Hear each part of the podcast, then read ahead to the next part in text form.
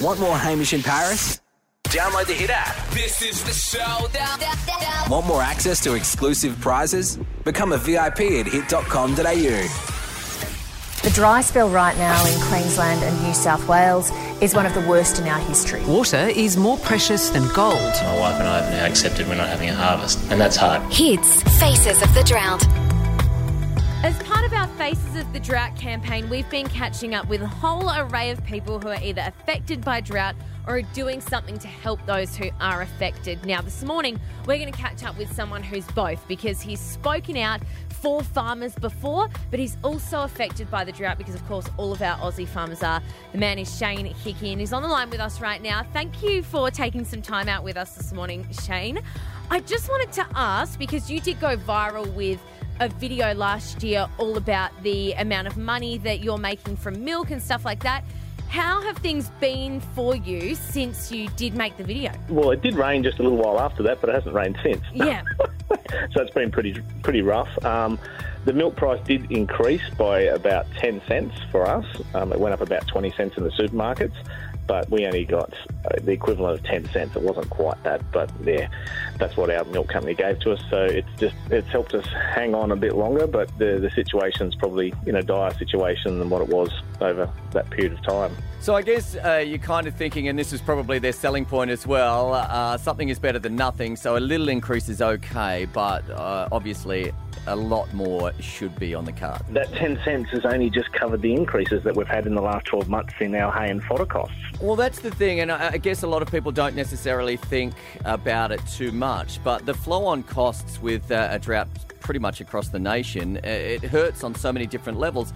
So how many head of cattle are you running, and have you had to get rid of a few? How have you tried to make ends meet?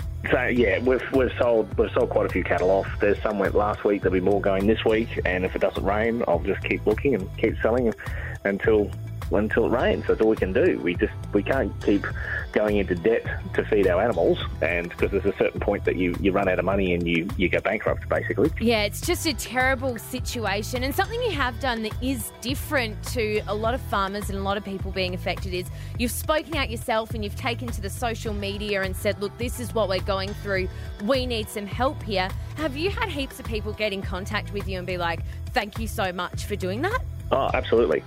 People, if you're living in the middle of Brisbane, you don't actually know what's happening just outside your door. You don't realise that just an hour away, I'm barely that away from Brisbane as the crow flies, you don't realise that how bad it is out here and how bad people are doing it. Like, I'm in the same boat. People go, oh, take this. And I'm like, no, there's people that are worse off than me.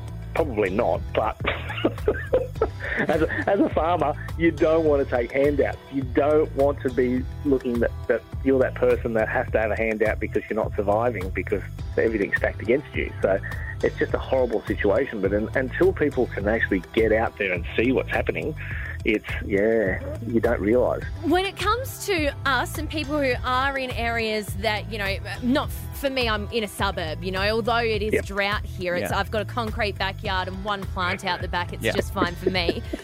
For people like myself, what would you say if we want to help you out or help farmers like yourself out? Oh, man. The best thing you can do is if you go to the supermarkets, look for the back of the label to see that it's 100% grown in Australia, product of Australia. It doesn't come in from overseas. Support Australian farmers. Shane, just quickly before you go, now there is talk of a little bit of rain around the region, but it's by no means anywhere near enough, is it? How much rain do you actually need to be out of drought? Oh, man. We're better than some people. We've had 400 mils for the year, but we normally get 1,600 mils. We are down to the billio. My milk production is 75% down on what it was 2 years ago. That's how low it is.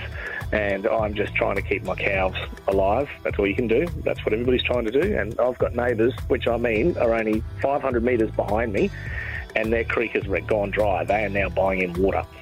So it's pretty bad. So, but yeah, it's just at the moment it's just a battle of survival. And if the heat comes in the summer, then we're all going to be in big trouble. So it's not going to be pretty.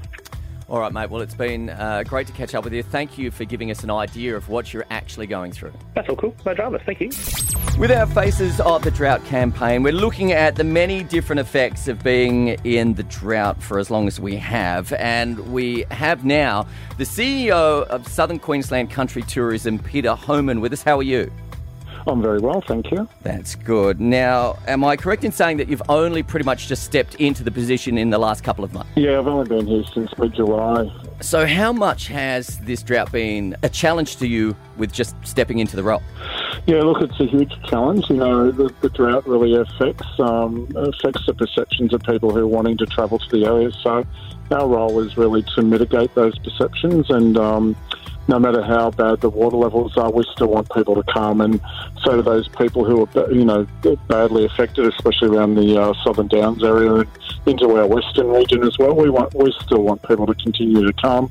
Now, we know very well that the drought has very badly affected the entire region. That's no secret. But as you said, there is a misconception that people can't go out to these places and visit and take advantage of what they have to offer. What type of things can people do in the South Queensland region if they are hoping to visit as a tourist? Look, they can still come and enjoy all the, you know, the beautiful product, you know, the beautiful parks that we have, the great walks and the mountain bike trails. Come and sample the, you know, the great food that we have and the wonderful wine. And I think, you know, they're the messages we continue to push back into market, especially in that southeast Queensland, northern New South Wales area, is that we're not that far away. We still have fantastic product. Everything's open. You know, we've got great tours. We've got really good train tours. We've got great walking, you know, tours. All those things that people come to the area for, and come up and have a relaxing time and enjoy that beautiful, beautiful food and wine. So, Peter, I'm sure in the role that you're in, you get out and do a lot of travelling to all points. What are you seeing when you're out on the road? I can tell you, no, the drought here is quite bad. I've been in the outback for the last 5 years, and as everyone knows, you know, we've had terrible drought up there, but it's bad here as well. I didn't expect to see it so dry here when I came here, and I always remember saying one of the great things about moving to this region was that I would see a fair bit more rain than I was used to over the last 5 years. But, you know, to be honest, as we all know, you know, there just hasn't been the rain. But the product here is really rich and deep. And I guess it's the most encouraging thing for me is that there's so much product here in this region. So you're getting a chance to have a chat to the producers of the product and all that kind of gear as well. What are they saying? They're obviously going through some rough times, but are they asking you for help, or what are they saying to you? Yeah, look, especially down that Southern Downs area, and, you know, just recently after the fires, you know, they were looking for some help, and fortunately we were able to get some money out of the state government to do a campaign which is in market at the moment. I think we're going to get some really good results from this campaign. The early signs are really encouraging, and it's just a matter of, you know, making sure that people who we're targeting know that we're open for business and everything's good, and come out here, and the best way they can support us is to come out and stay and spend your money. Now, speaking of open for business, is there a way that anybody who wants to visit any of the South Queensland towns, is there a way that they can get the info and the tourism info, like a website or something like that? Yeah, all on our website, southernqueenslandcountrytourism.com.au. And we have 50-odd deals up there at the moment to coincide with the campaign. So have a look at those deals, and, you know, even for locals, you know, go and enjoy some good discounts at a lot of these places. Peter Homan, CEO of Southern Queensland Country Tourism, thanks very much for your time this morning. Thank you so much, you guys, and I hope you have a great day. Want more Hamish in Paris? Download the Hit app. This is the showdown. Want more access to exclusive prizes? Become a VIP at hit.com.au.